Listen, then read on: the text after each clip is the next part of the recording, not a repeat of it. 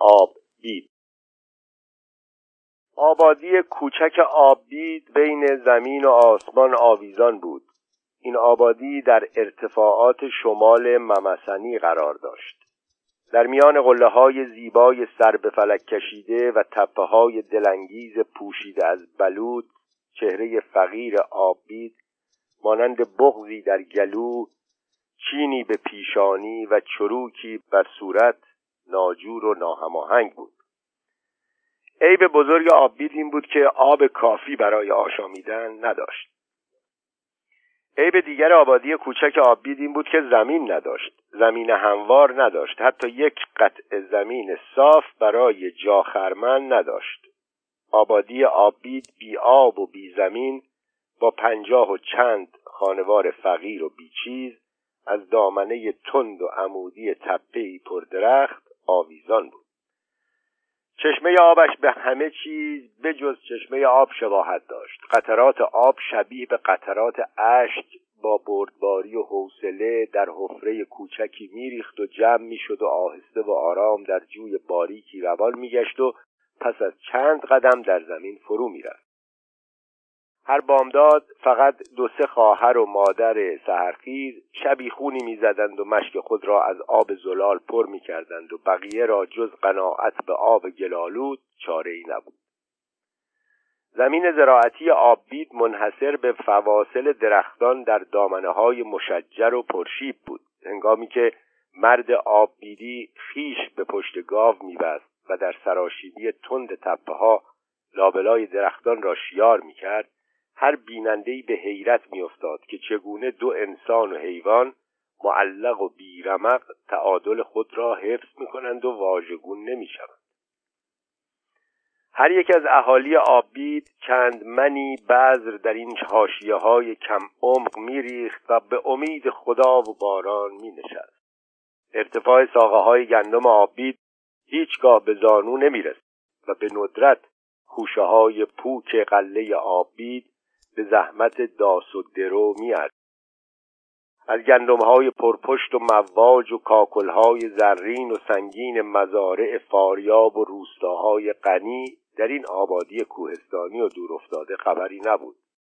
خرمن آبید همیشه پرکاه و کمدانه بود.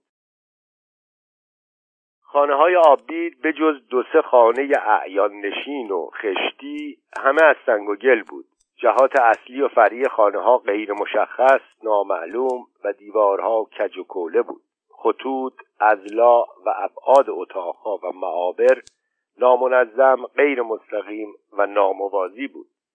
بیشتر درها کوتاهتر از بچه ها و بیشتر دیوارها کوتاهتر از بزرگها بود.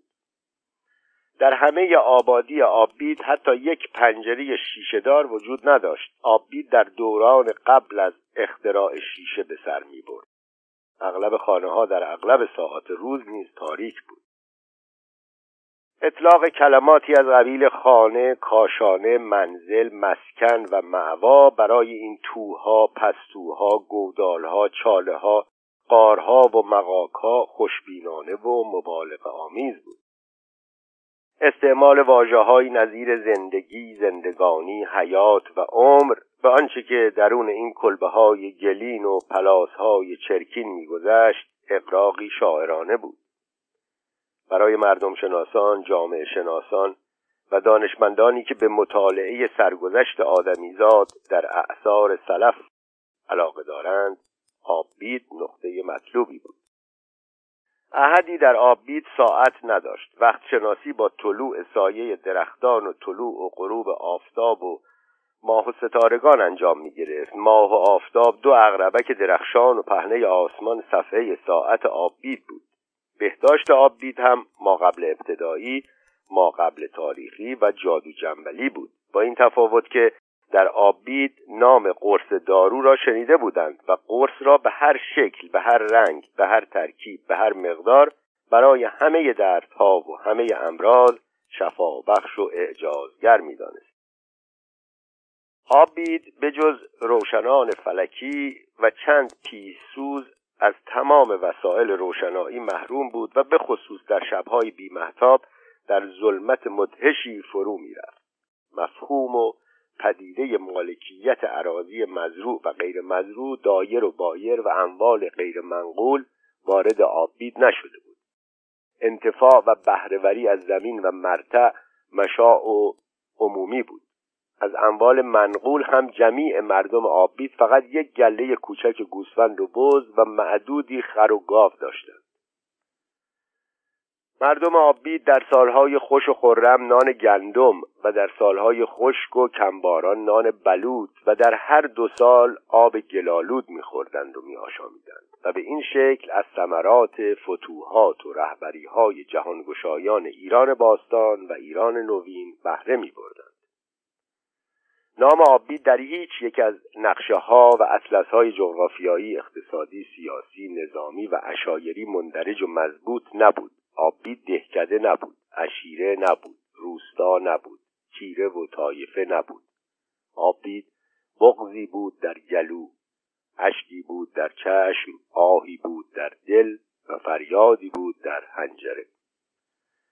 مردم آبید مردمی بودند درمانده گرسنه و نیمه برهنه که در این گوشه دور افتاده جهان با فقر و مسکنت پیکاری سهمگین داشتند. اقامتشان در چنین نقطه بیخیر و برکت و دوردست سؤالانگیز و حیرت آور بود و سرانجام معلوم نشد که از شرم و خجلت زندگی حقیر و فقیر خود در این گوشه متروک پنهان گشتند و یا چنان که بدگمانان می‌گفتند برای فرار از رد پا و گریز از چشم صاحب مالها و مأموران امنیه و نظام وظیفه بدین گونه مخفی و مستور گشتهاند.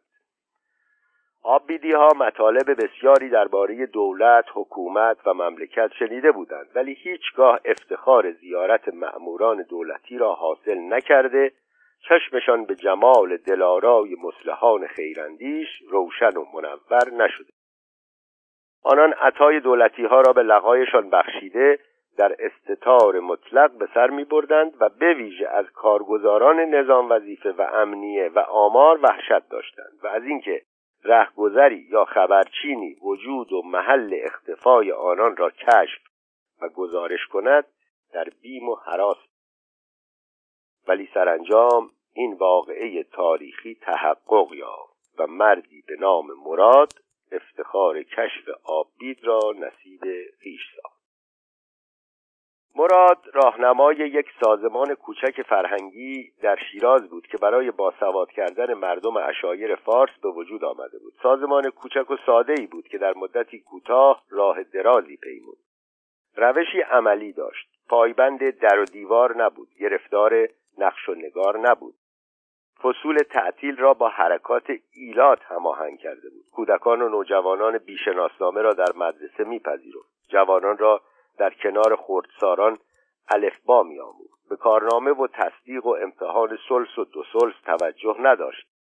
فاصله زمانی کلاس ها را برای مشتاقان و مستعدان کم کرده بود. مدرسه و مکتب را در هم آمیخته بود.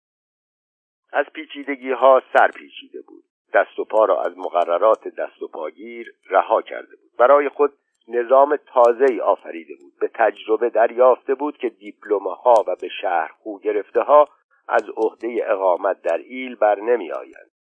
به جاهای دشوار نمی روند و اگر هم بروند جز زمانی کوتاه نمی مانند لیکن محلی های کم تصدیق به همه جا می روند و هرچه بخواهی می مانند. دانشسرای کوتاه مدتی برای تربیت آموزگار ایلی ایجاد کرده بود. رفاه دیدگان و ناز پروردگان را در آن راه نمی‌داد. برای این همه نافرمانی اجازه راست و درستی نداشت. دور از چشم بزرگان بود دور از دستور و فرمان بود. به نوعی خودمختاری رسیده بود.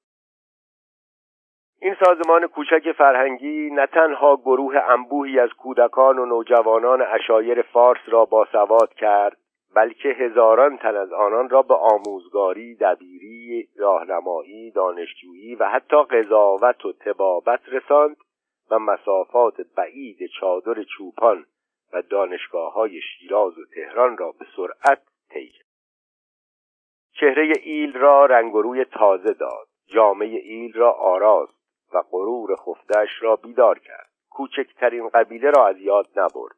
ایرانترین بیغوله را فراموش ننمود. کم کم از مرزهای فارس نیز پا فراتر نهاد و خیمه تعلیم و تربیت را در بسیاری از مناطق اشایرنشین کشور برافراشت. مراد یکی از پایه‌گذاران این برنامه بود. او به مشکلات ایل آگاه بود. سواد را کلید حل همه مشکلات می‌دانست. شب و روز کار می‌کرد. ستاره سعد و نحس نمیشناخت. چشمش جز چادر دبستان چیزی نمید. گوشش جز صدای اطفال دبستان چیزی نمیشنید. همیشه درس می‌داد. پیوسته درس می‌پرسید. هر جا که سایه ها کم و کوتاه بود بچه ها را در سایه می نشاند و خود در آفتاب می نشست صورتش پوست انداخت. مراد مرد خانه نبود. مرد ایل بود. مراد همین که از وجود آببید آگاهی یافت از پیچ و خم چندین دره تپه و جنگل گذشت و خود را به مردم از یاد رفته آببید رساند. به زبانشان آشنا بود. زبانی گرم و مهربان داشت. بدگمانی ها را از خاطرها زدود و مردم را به قبول معلم و دبستان مجاب و راضی ساخت. به آنان وعده داد که به زودی معلمی از قوم و قبیله خودشان شبیه خودشان همدرد خودشان به سراغشان خواهد آمد. خبر نخواهد آورد. خبر نخواهد چید. محرم رازشان خواهد بود. مونس شبهای تارشان خواهد بود. برای زنهاشان برادری برای دخترهاشان پدری خواهد بود. برای سینه های مالامال از دردشان مرهمی برای تنهایی جانکاهشان همدمی و برای بیژنهای به چاه افتادهشان رستمی خواهد بود. مراد در انتخاب رستم تردید نداشت. یکی از افتاده ترین شاگردان دانشسرا به نام محمد یار رستم او بود. محمد یار از پدری چون زال و مادری چون رودابه به دنیا نیامده بود. از خانواده بلا کشیده برخواسته بود. او در قد و قامت و شکل و شمایل هیچ گونه شباهتی به پهلوان افسانه ایران نداشت. رشید و تنومند نبود. حیمنه و شکوه نداشت. یال و کوپال نداشت. ولی بیش از هر پهلوانی به رموز نبردی که در پیش داشت آشنا بود. دردها و درمانها را میشناخت. اراده ای آهنین داشت و در اینجا بود که چیزی از رستم کم نداشت. هنوز ماه مهر نرسیده بود که محمد یار با چادر دبستان تخته سیاه گچ سفید زیلوهای قرمز نقشه های رنگین چراغ هازاک قوطی کوچک فلزی آزمایشگاه با کتابها دفترها مداد و بالاتر از همه اینها با قلبی پر محبت و سری پرشور قدم به آببید گذاشت.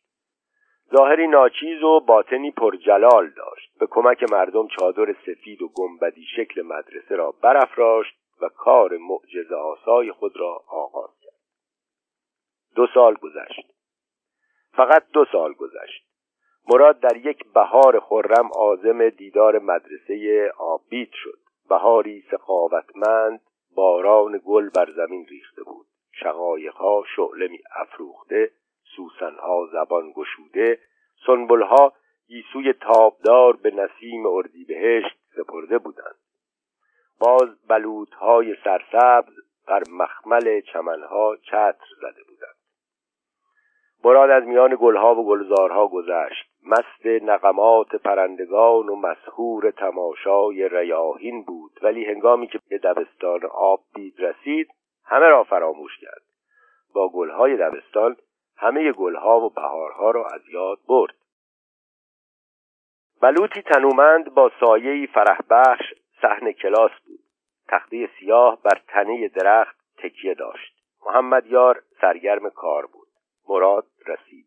بچه ها هلهله کردند. گویی گلها عطر پاشیدند. کودکی از میان جمع بیرون آمد و با شعری شورانگیز و شیرین خوش آمد گفت. به چه خوب آمدی صفا کردی چه عجب شد که یاد ما کردی. شب مگر خواب تازه ای دیدی که سحر یاد آشنا کردی. پدر و مادرها گرد دانش آموزان حلقه زدند. آزمایش آغاز گشت. پیشرفتها شگفتانگیز بود. خطها زیبا سرعت عملیات حساب برقاسا بود. حتی یک کودک در یک درس ناتوان نبود. با پاسخ درست و صدای رسای هر طفل فریاد شادی مادری و آفرین پدری همراه بود. بچه ها برای جواب پرسش ها آرام و قرار نداشتند. از هم پیشی می گرفتند. برای رسیدن به تخت سیاه راه نمی رفتند نمی دویدند پرواز می کردند شور و شوق زمین را به آسمان دوخته بود اشک مسرت سیمای گرما زده و آفتاب خورده پیر و جوان را تر و تازه کرده مراد گزارش کار معلمان را با آب و تاب می نوشت و در بازگشت به شهر برای شاگردان و دبیران دانشسرا می خواند. استماع گزارشهایش شور می انگیز. چشمها را لبریز می کرد. خونی گرم و تازه را در شریانها به جریان می انداخت. مراد گزارش دبستان آبید را در مجمع بزرگ دانشسرای اشایری با این عبارات آغاز کرد. به آنچه که در آبید دیدم و شنیدم باور ندارم.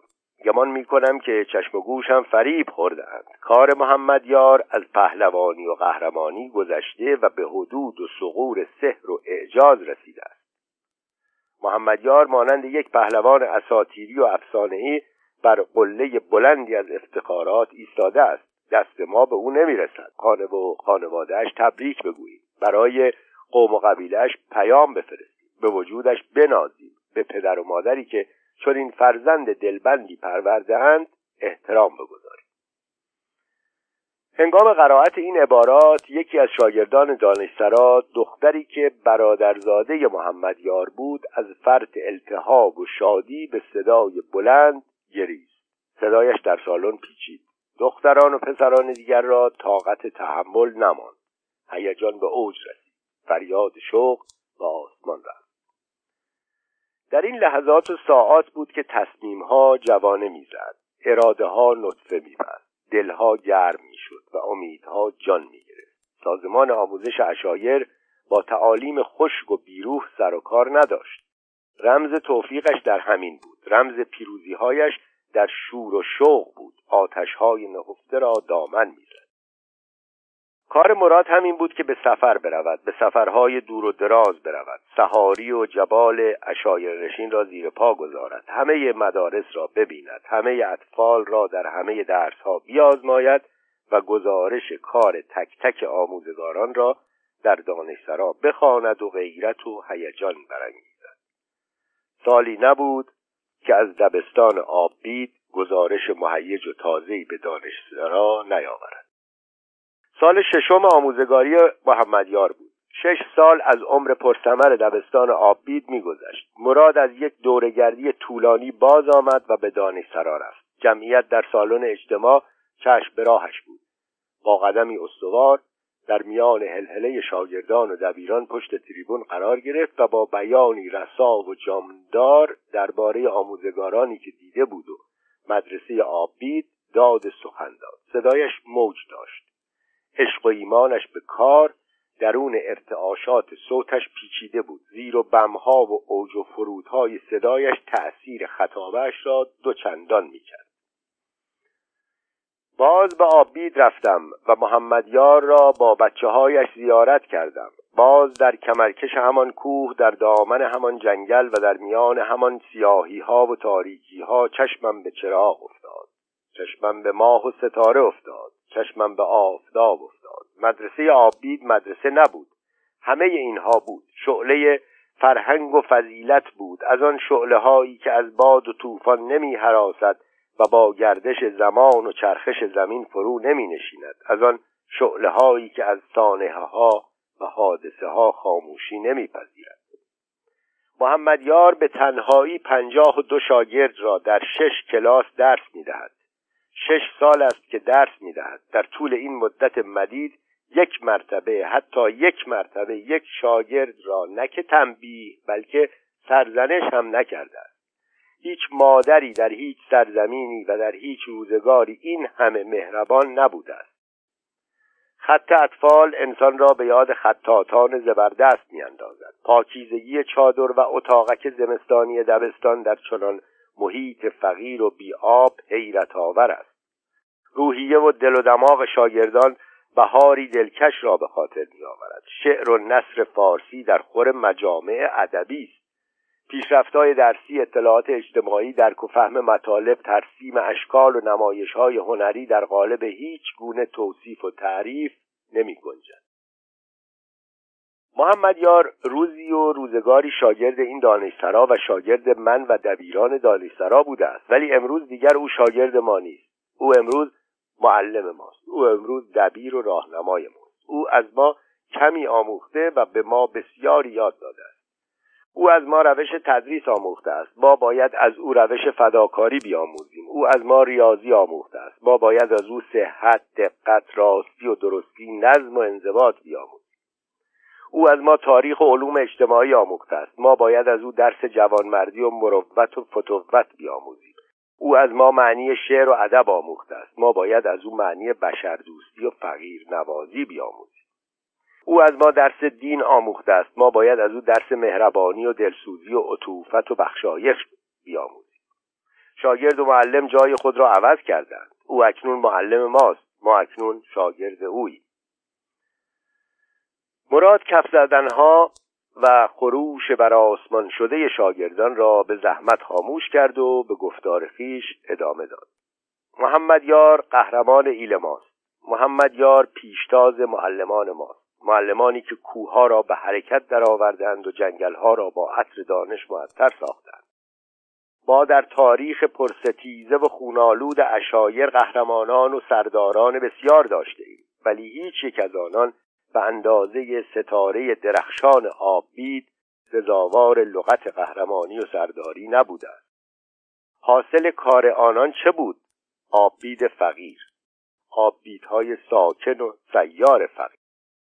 حاصل کار محمدیار و یاران محمدیار چیست؟ شتاب نکنیم. اندکی صبر داشته باشیم. رفاه آسایش احترام خانه نان آب و شرف انسانی.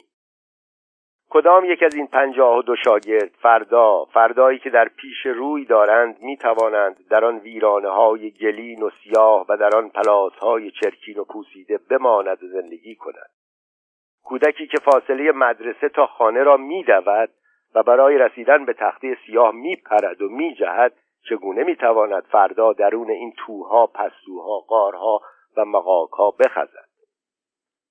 پانزده سال از تاریخ افتتاح دبستان آببید میگذشت. بار دیگر گذر مراد مراد دورگرد به آببید افتاد. آببید شناختنی نبود. محمد یار در آببید نبود. او به افتخار راهنمایی دست یافته و با صد تن از آموزگاران اشایری که اکثرشان دست پروردگان خودش بودند سرگرم تعلیم و تربیت بچه کردهای اورامانات و گیلان غرب بود. بیش از چهل نفر از نوجوانان آبی دوره دانشسرا را طی کرده به مرتبه و مقام معلمی رسیده بودند. دستمزد همه آنان صرف رونق آبید و بهبود حال پدرها و مادرهای آبیدی می‌شد. آبید دیگر آن آبید فقیر و حقیر نبود. نان فراوان داشت آب زلال داشت آرامش و آسایش داشت راه داشت. جوانانش بیش از ده ماشین زیر پا داشتند. پنج نفر از شاگردان آبید به دانشگاه های معتبر کشور راه یافته بودند. آبیدی ها ویرانه ها را فرو ریخته خانه های قابل سکونت ساخته بودند. آموزش کودکان آبید را دو پسر و یک دختر آبیدی به عهده داشتند. یک دختر آبیدی مامای آبید و دو قبیله همسایه شده بود. در آبید دیگر از آن شبکوری دست جمعی که از بیغذایی برخواسته بود نشانی نبود. آبیدی ها در عیدها جشن می گرفتند آتش می افروختند پایکوبی می کردند مهمانی می دادند به مهمانی می رفتند با شهرهای فارس و کشور آمد و رفت داشتند به سفر می رفتند از سفر باز می آمدند و برای پیران و کودکان و عزیزان خود هدیه و سوقات می آوردند آب ها زندگی می کرد.